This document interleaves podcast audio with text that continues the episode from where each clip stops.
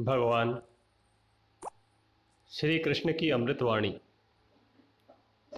श्रीमद् भगवद गीता संप्रदाय जाति पाति आदि के भेदों से परे। सभी मनुष्यों के कल्याण के लिए है। इसमें सभी प्राणियों के हित की भावना है। इसी सिद्धांत पर विश्व गीता प्रतिष्ठानम उज्जैनी के विभिन्न गीता संस्कृत स्वाध्याय मंडल। अपनी गतिविधियाँ भवंतः सहयोगिन संचालित करते हैं। इस क्रम में भारतीय संस्कृति को समर्पित, सबको समान रूप से अपनी कृपा से अभिभूत करने वाले भगवान भुवन भास्कर सूर्यदेव की उपासना। पर केंद्रित है आयोजन।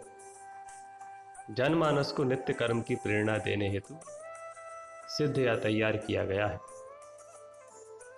जन्मना जायते शूद्र संस्काराद द्विज उच्यते।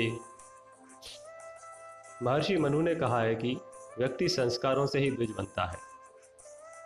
संस्कार हमारे चित्त पर पड़ी हुई वह छाप होती है, जो हमें दिव्यता और शुभता के लिए प्रेरित करती है। अनुचित कार्य करने से रोकती है। शुभ कर्मों की प्रेरणा देती है।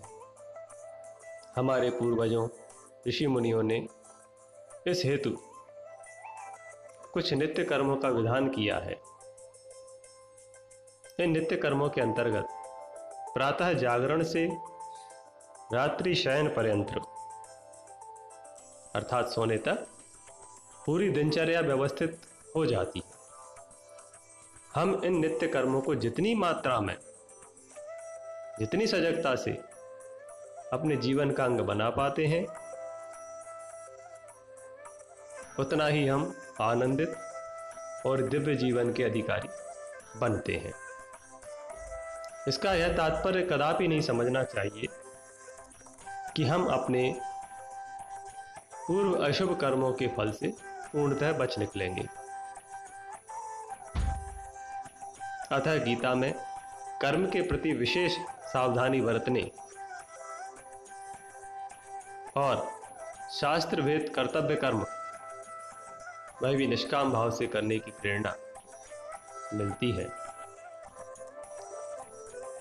इन शुभ संस्कारों को प्रदान करने वाले नित्य कर्मों में से संध्योपासना, अग्निहोत्र और गीता स्वाध्याय। कर कर। हम इस आनंदनी नाम नव संवत्सर का अभिनंदन करेंगे और प्रतिदिन यथाशक्ति इस क्रम को बनाए रखेंगे। ऐसी आप सबसे प्रार्थना है। ईश्वर की कृपा से यह शुभकामना सफलीभूत हो।